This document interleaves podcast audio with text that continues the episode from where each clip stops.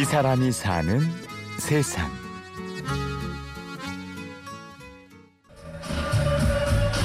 수은주가 삼십삼 도를 가리키는 무더운 여름날, 케이티엑스 광명역 대합실에 난데없이 춤판이 벌어졌습니다. 발레처럼 보이다가 어떤 때는 힙합 댄스로 변하는 특이한 춤. 사람들의 호응이 점점 높아집니다. 사실상 저희는 작품을 하는 이유가 이런 관객분들하고 좀 소통하기 위해서 이런 무용이나 장르를 가지고. 그런데 몇 개월 연습해도 무용 관계자들이나 이런 사람들만 오, 오다 보니까 좀 답답하더라고요. 바디 콘서트. 몸으로 보여주는 음악회라는 이 독특한 공연을 만든 사람은 올해 서른네 살의 안무가 김보람 씨입니다.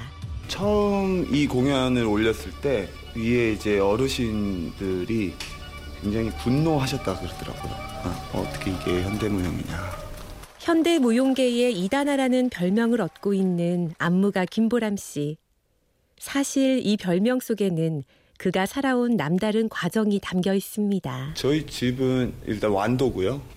어렸을 때 춤을 좀 티비를 보고 좋아하게 됐고 초등학교 때부터 이제 추기 시작했는데 완도라는 곳에서 춤을 추면 특이한 거예요. 티비에 나온 가수 현진영의 몸짓을 따라하면서 춤의 세계로 빠져들어간 섬소년. 이 당찬 소년은 자신의 꿈을 위해 어린 나이에 짐을 싸들고 서울로 올라옵니다. 고등학교 일 학년 때 처음 서울로 놀러 왔다가 그때 당시에 피플크루라는 이런 유명한 팀을 우연히 직접 보게 됐고 그걸 직접 보니까는 정말 제대로 해보고 싶다는 생각이 확 들더라고요. 그래서 고등학교 이 학년 때 서울로 상경했죠. 고등학교 댄스부부터 들어갔다가 대회도 나가고 뭐 공연도 하고 이러다가 이제 방송 댄스팀에 이제 들어가게 됐죠. 유월 둘째 주 생방송 뮤직뱅크. 최정은 편지. 어릴 때부터 익혀온 춤솜씨를 인정받은 김보람 씨는 열여덟 나이에 유명한 댄스팀 프렌즈의 멤버로 들어갑니다. 처음 데뷔는 제가 아마 그때는 이제 땜빵이라고 그러죠. 막내들은 땜빵을 많이 다니니까 조성모 콘서트를 처음 갔어요. 근데 그 전날이 제 생일이었는데 단장님이 야 막내야 너 이거 연습해서 내일 가라 이렇게 한 거예요. 그래서 좀 생일 선물처럼 첫방을 선물을 받았죠. 아. 엄정화, 조성모, 이정현, 최정은. 가수들의 화려한 무대에서 춤을 춘 지 삼 년. 한창 연예계의 맛을 들이기 쉬운 시기에 김보람 씨는 다른 고민을 시작합니다. 조금 회의감이 들었었어요. 뭔가 새로운 삶을 살고 싶다라는 생각을 그때 잠시 했다가 아침부터 저녁까지 아르바이트 두 개 정도씩 하, 하면서 두 달 정도 살았는데 갑자기 번뜩 생각이 들었어요. 아, 이왕 춤을 췄으니까 미국에서 마돈나 뒤에서 한번 서봐야지.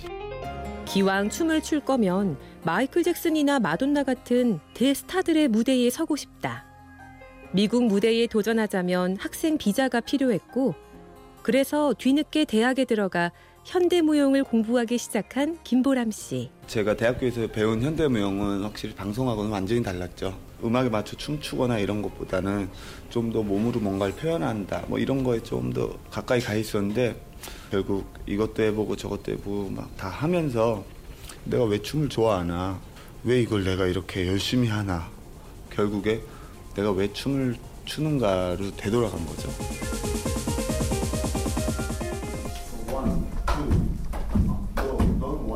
지난 오월, 김보람 씨는 언어학이라는 새로운 무용 작품을 선보였습니다.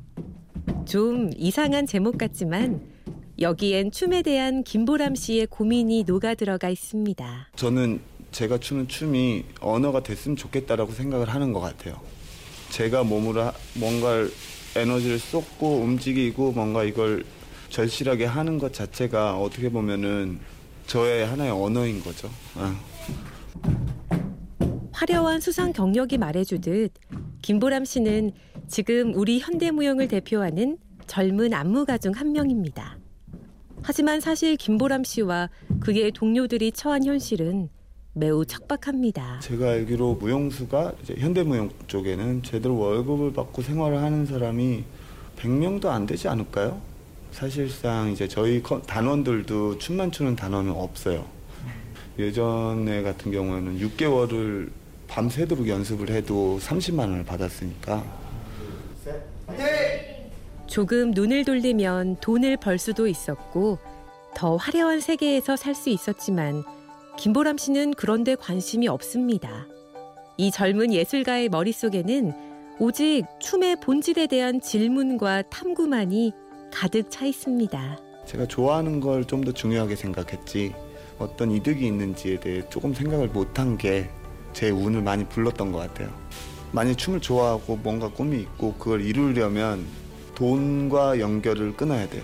내가 춤이 왜 좋은지 알기도 전에 한번 하면 얼마를 받고 막 이런 걸 이미 생각해버리면 흐트러지기 너무 쉬운 것 같아서. 이 사람이 사는 세상. 지금까지 취재 구성 한재희, 내레이션 임현주였습니다.